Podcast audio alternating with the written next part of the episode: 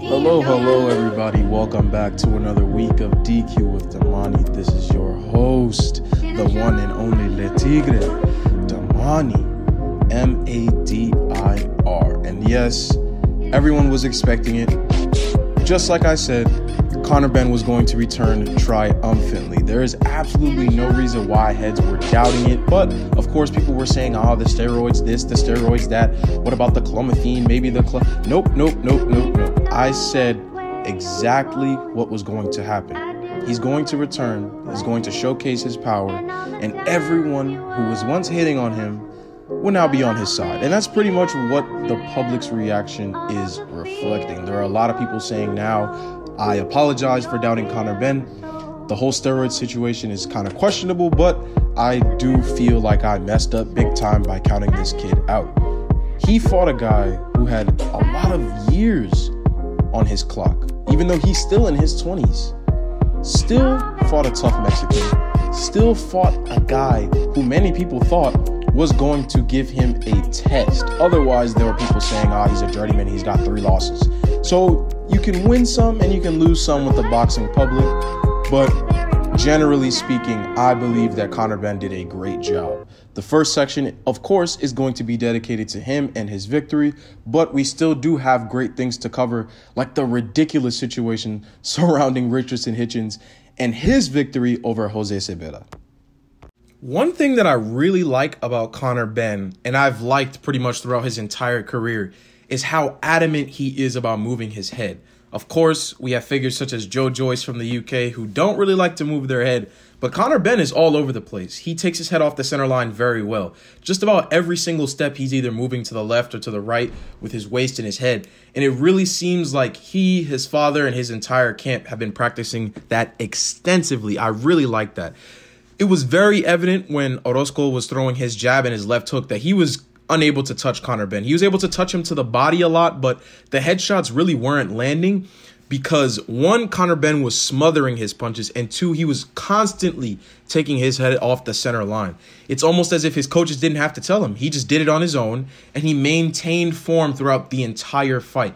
He did get a little bit tired around 9, 10, but from rounds 1 to 8, he seemed very, very high energy slipping, rolling off of all of the opposition that was being thrown his way. And I really like that from him. I feel like a lot of people don't really count head movement in offensive and defensive movement until it really starts to work in their favor, like Canelo. Everybody praises Canelo for his head movement, but there's no love for Conor Benn. Let's start analyzing this man's work because he does a great job. As for Orozco, he stepped in this fight at five maybe six rounds too late. He started to turn up the heat a little bit later, which is kind of ironic because he did really wear himself out.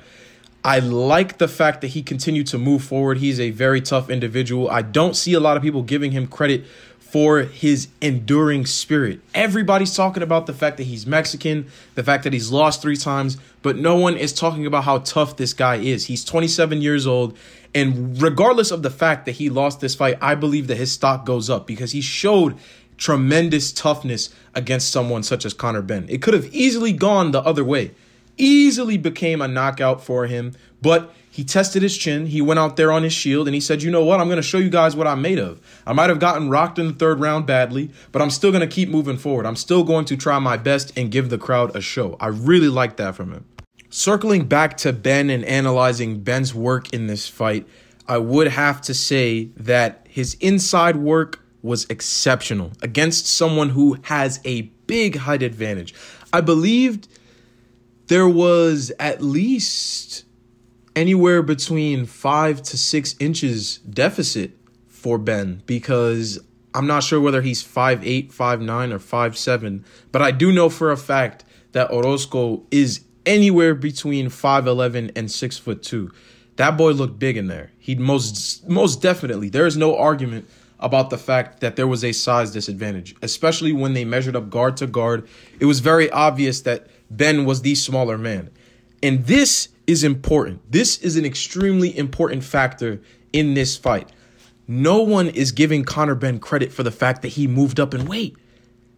I don't think a lot of people realize that this fight wasn't at 147. This fight was at 154. This was a super welterweight fight, meaning that this was his first time fighting at a bigger weight class.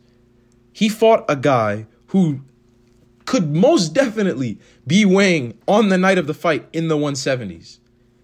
Let's let's not sugarcoat it. We know that there's weight bullies up and down every single weight class. You have guys who are way too big for the class, most definitely should not be fighting there, fighting in 135, fighting in 140, 147, 154, even 160. You have guys killing themselves to make weight. I am not saying that Rodolfo Orozco is that guy, but it was very clear that he was the larger man in that ring. I really liked the way that both men composed themselves despite the fact that there was a size disadvantage between the two of them. Because there have been a lot of situations where the bigger man wants to smother the smaller man, smaller man wants to smother the bigger man, but they stood in the center of the ring, traded shots, moved back and forth around the perimeter. There was a lot of movement between the two of them, and they didn't stay on the outside. There was work from just about every single position, from the mid to the center to the outside like I said already, to the perimeter. There was definitely a lot of movement from both men, and I can appreciate that greatly. Footwork is very important, precision is also very important, but people forget about the movement, the movement, the movement. At the end of the fight, our boy Conor Benn, he ended up taking it through unanimous decision win, but the judges, they gave Orozco very few rounds. Two judges gave him one round, one judge gave him four rounds, which I was very surprised at, for a total of 96, 94, 99, 91, which is fair, and the final one being 99, 91.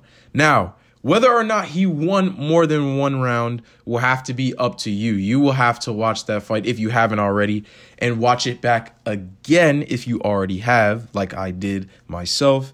I personally disagree with the fact that this guy took four rounds off of Conor Benn. Regardless of the fact that Conor Benn ended up winning the, the fight, overall, overall, I still do not think that he won more than three. At the very least, two rounds. One round, uh, Maybe. You can make a case for giving him one round, but I would say anywhere between one to three rounds. Four rounds is a little excessive. So, in my mind, I'm starting to question the judges yet again. And on this same night, we had crazy scoring. Jessica McCaskill taking a draw against Sandy Ryan. That, huh. Wow. That was very surprising. I was disappointed but surprised at the same time because I'm I'm so confused as to how these judges can sit here, watch these rounds go by, say, okay, well, he took the round or she took the round. Oh, yeah, this guy definitely won that round when it's very obvious that they didn't. It's strange that this keeps happening, but let's talk about it. Jessica McCaskill, like I've said plenty of times, is one of my favorite female champions out right now. I talk about Claressa Shields a lot.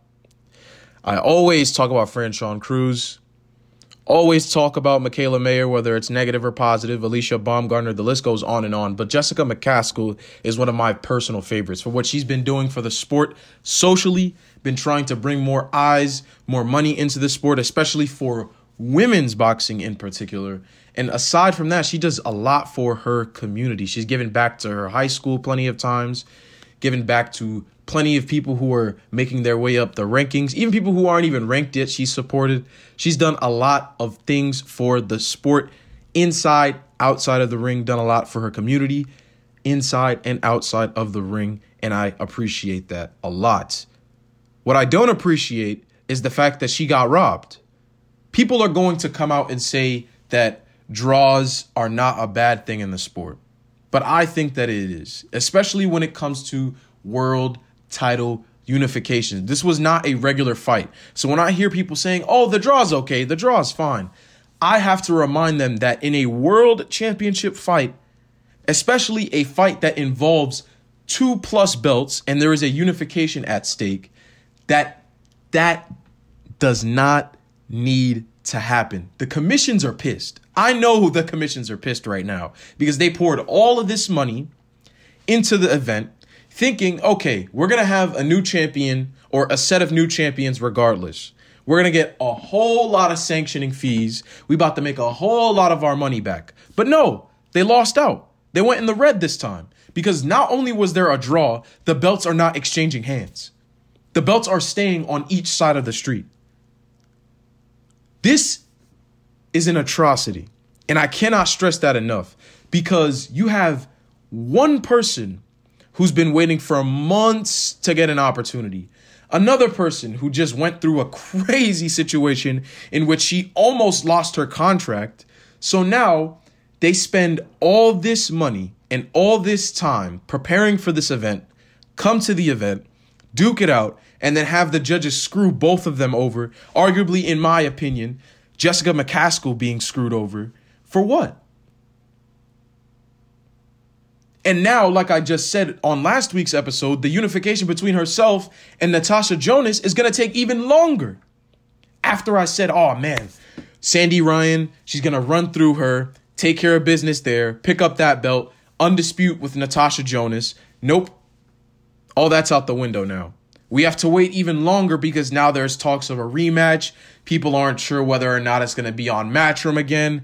It's just very, very, very tiring dealing with a situation like this, all because the judges couldn't be competent enough to score it fairly.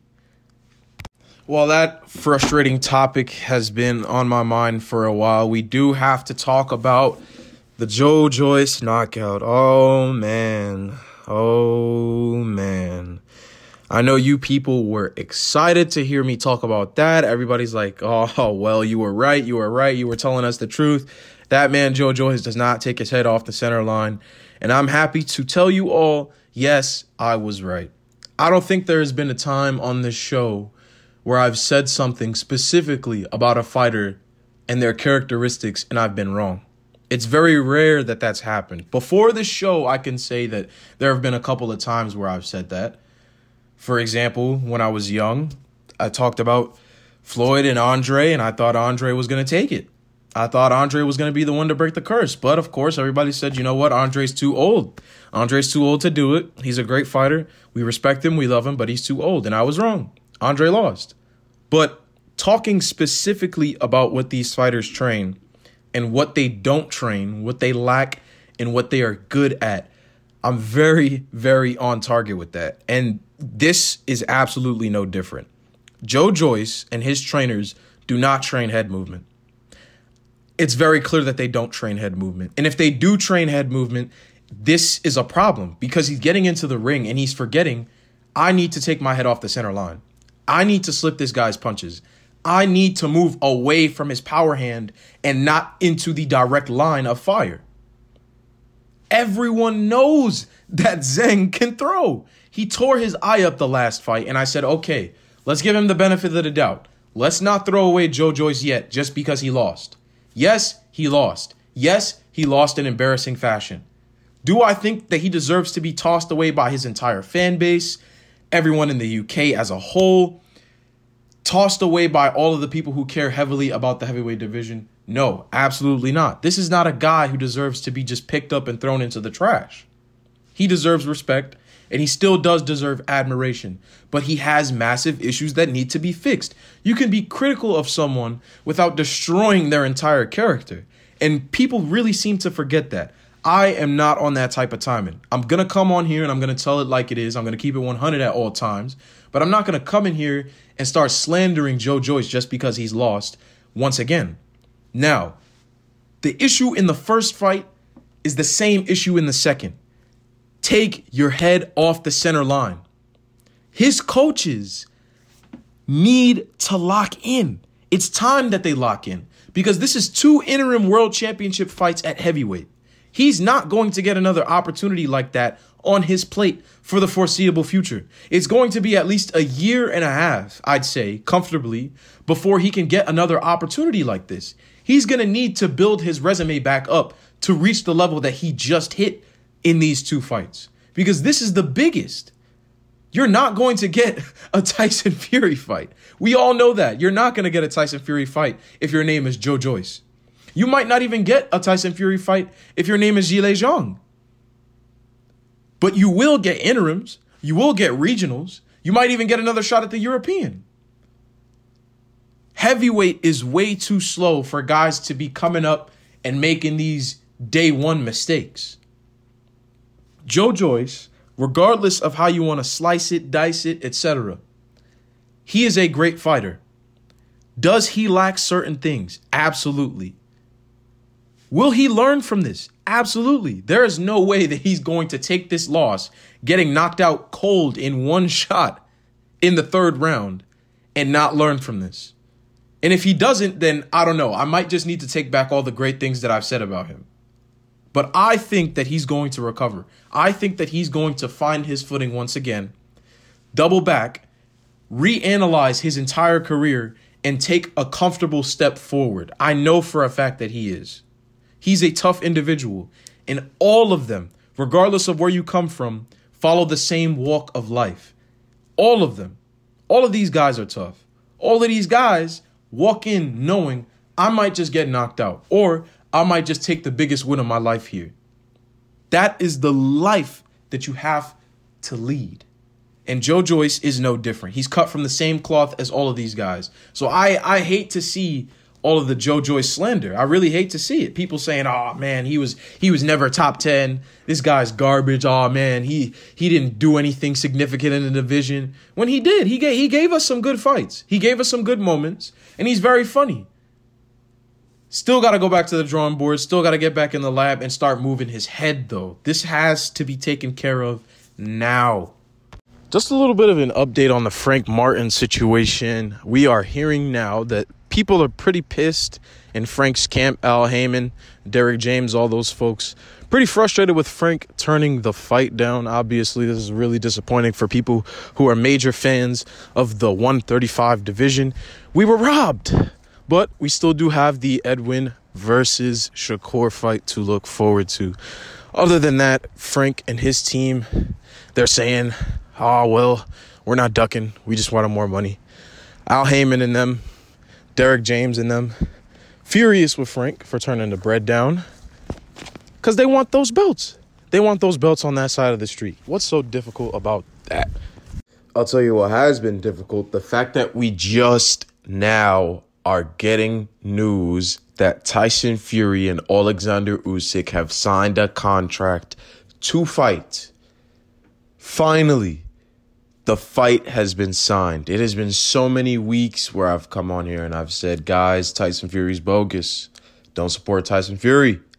Support Alexander Usyk. If you don't support Alexander Usyk, find somebody else to support because Tyson Fury's not the guy. He's not that guy. He's not him. He does not have him activity. But now, off all of the negative reception, off all of it, they finally double back and sign the fight, which one lets all of the people around the world know that Tyson Fury is not taking Francis Ngannou seriously. He's not taking him seriously. This fight that's happening in Saudi Arabia is just to keep himself and to keep people who are really interested in crossover fights satisfied. Other than that, there is no real competitive aspect to it that's indicative of him taking him like him him serious. There's there's no way that Tyson Fury could sign this fight. Say, oh yes, this is going to be a great challenge, this MMA guy, this, that, and the third, and then turn around and sign that fight. If he was taking him seriously, he wouldn't he would have waited. He would have waited until the fight was over. He was cleared to box again, and then taken the undisputed fight. But he's saying, you know what? I know that I'm not gonna walk out of here hurt. There's nothing ridiculous that's going to happen during the fight that's going to warrant me sitting out for a little while. So I'm just going to sign for this fight. Whatever happens, happens. And obviously, a lot of people are happy about that, but the implications sent by taking that course of action is very, very troubling for some. Now that we got the big Tyson Fury and Alexander Usyk news out of the window, it is fight week. Finally, Canelo Alvarez, Jermell Charlo, the biggest fight of the year so far. So far. Keyword so far, because we did have Terrence Crawford and Errol Spence go to war for the undisputed 147 pound championship. That fight was amazing. That fight was definitely fight of the year and definitely the biggest fight of the year prior to this. Because I think and I know this is going to be a hot take. I know people are going to be a little heated by this one, but it is my personal belief that this has the potential to be both fight of the year, one, and two, do crazy pay per view numbers. And people are very confused as to what I mean by that. Well, are you talking about domestic pay per views or are you talking about international pay per views? I think that internationally this performs well. I don't think that internationally this is going to do under three.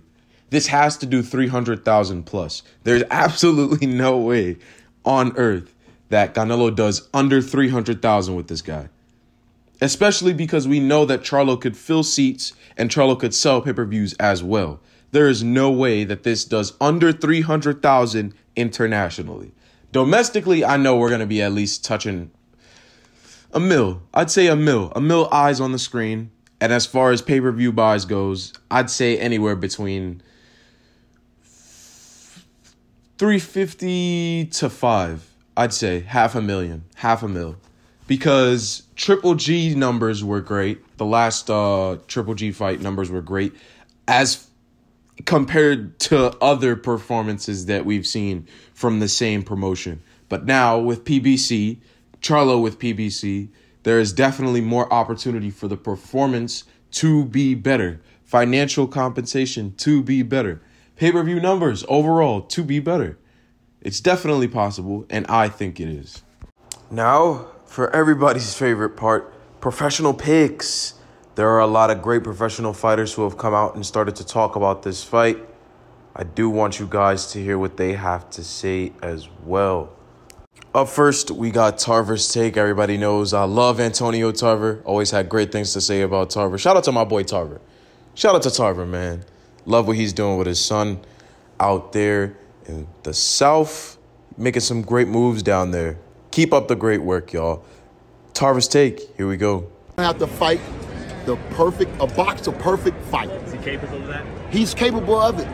You feel me? As long as he don't get too thirsty for that knockout. Just take your time and let it come. Now, speaking of knockout, if Jermell knocks him out, where does that put him on the pound for pound list, in your opinion? Shit, he takes over the pound for pound list with a knockout over Knockout. Canelo. Over Crawford? I think he can do that within six. If he don't get it done within the first six, man, it ain't happening. So Tarver is pretty much saying the exact same things that I've said. It's the outboxing that'll be the factor. Outboxing is going to be a major factor in this fight against Canelo Alvarez. Now, we've got David Benavidez, the Mexican monster, up next with his own interesting outlook on the fight. Go ahead and roll that one. I think, to be honest with you, I think the skill set is both paired up. I just think Canelo weighs a little bit too much, or he's more used to that weight class. Used to the punches. Um, I don't doubt Charlo, you know, landing uh, some big punches on Canelo because he's a great fighter. He can take nothing away from him. But I feel like the advantage just goes to Canelo. He's, just, he's heavier, he's more comfortable. Yeah, but it's gonna be a great fight. Now, David Benavidez, he's always been very great with his analysis. He's usually very spot on, like I am myself. And I'm very much looking forward to what happens next because they are both under the same stable. There's absolutely no reason why Canelo can't fight Benavidez. Of course, we do have Boo Boo versus Benavidez first. We have to take care of that. But the landscape of the division is slowly shifting in Benavidez's favor. I really want to see that fight against Canelo. It needs to happen either next year or at the tail end of this year. I believe the Boo Boo, I'm not entirely sure whether or not the Boo Boo fight is November.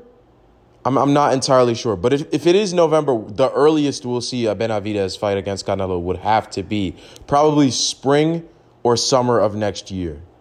Overall, I'm very excited for this fight. I am having a fight party. Yes, this is the first fight party of the year and probably going to be the biggest fight party of this year because after this, it's going to get more and more low key. We're going to be cooking out, making sure that everybody's fed. Obviously, bevs will be provided. We cannot have you set up with a plate with no bev. We gotta have the beverages on deck. We gotta get some Sprite in there, and not no McDonald's Sprite. I'm not talking about spicy Sprite. I'm talking about some regular Sprite. If it was Christmas season, I'd say want a Sprite cranberry, but we're getting into the early stages of the fall right now. Either way, like I already said three times over, probably a million times over by now on this show, this fight is going to be massive. And I am very, very happy that I was able to talk about it with you guys this week and all of the weeks prior because I believe that everyone should participate in boxing in some shape or form. Whether you're just training or observing one of these massive fights that are going to reshape history for all of us, but the generations ahead of us. People are going to be talking about Canelo for generations. People are going to be talking about Jermell Charlo for generations. And them fighting, it creates a narrative that I believe makes the sport even stronger and brings people closer together and rekindles that spirit that the black and the Mexican community had in the old days. I believe that we are returning to the golden age of boxing through fights like this, and I hope to see many more. And I hope to continue producing great episodes like this for all of you. All right, everybody, that just about closes our week of DQ with Damani. Please, once again, please make sure whether you're at the carne asada or you're just outside with your friends listening to it on the radio, make sure that you have some way to watch this fight. Make sure that you have a way to get this fight on your television screen. Make sure that you have a way to get this fight on your radio. Make sure you have a way to see this fight, hear this fight. It doesn't matter how you get it done, get it done. Make sure you are paying attention when Canelo Alvarez and Jermell Charlo step in the ring and do battle. Please continue to support these two great men and support the men on the undercard. Yordenis Ugas, Mario Barrios. We have so many different fighters on this undercard that I cannot stress it enough. I don't know how many more times I gotta say it. You guys gotta be locked in on this fight. And if you're not locked in for the Razas, you gotta be locked in for Curmel Moton. 17 year old prospect, lost, unfortunately, in the Nationals. Every year prior, national champion, national champion, national champion. So he's a decorated amateur. We may have a Lomachenko situation on our hands on this undercard. Curmel Moton, baby. He is the new hype. He is the new money team. He is the new tank. Everybody's hopes and dreams are being put on this boy. So I hope that he lives up to the expectations that have been set on him. That is what makes this sport exciting. Stories like this. So if you are not watching 17 year old Curmel Moton make his professional debut on PBC Showtime Saturday, I, oh man, I, I, I, I, I don't know what to tell you. I don't know what to tell you. I don't know what to tell you. You're sleeping. Gotta get that money up, not that funny up. If you are planning on drinking, getting a little rowdy, under the influence of anything, please make sure that you are not behind the wheel. Ensure that you have a good circle of friends around you because this fight is going to bring the crazy out of everybody. Please take care of yourselves and thank you very much for choosing this podcast for your weekly source of boxing lifestyle, combat sports news, and analysis. I am your host, D A M A N I. Yes. And I'm very, very happy to be in fight week. Canelo Alvarez, Jermell Charlo. Let's go. Take care of yourselves and God bless.